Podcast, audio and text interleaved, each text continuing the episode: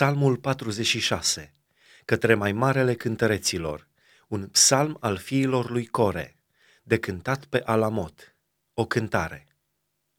Dumnezeu este adăpostul și sprijinul nostru, un ajutor care nu lipsește niciodată în nevoi.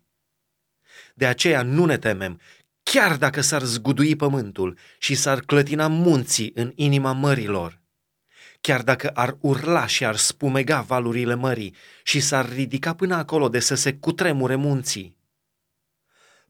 Este un râu ale cărui izvoare înveselesc cetatea lui Dumnezeu, sfântul locaș al locuințelor celui prea înalt. Dumnezeu este în mijlocul ei, ea nu se clatină. Dumnezeu o ajută în revărsatul zorilor.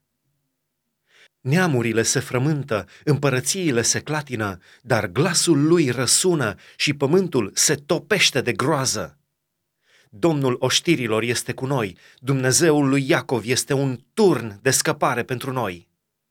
Veniți și priviți lucrările Domnului, pustiirile pe care le-a făcut El pe pământ. El a pus capăt războaielor până la marginea pământului. El a sfărâmat arcul și a rupt sulița, a ars cu foc carele de război. Opriți-vă și să știți că eu sunt Dumnezeu. Eu stăpânesc peste neamuri, eu stăpânesc pe pământ.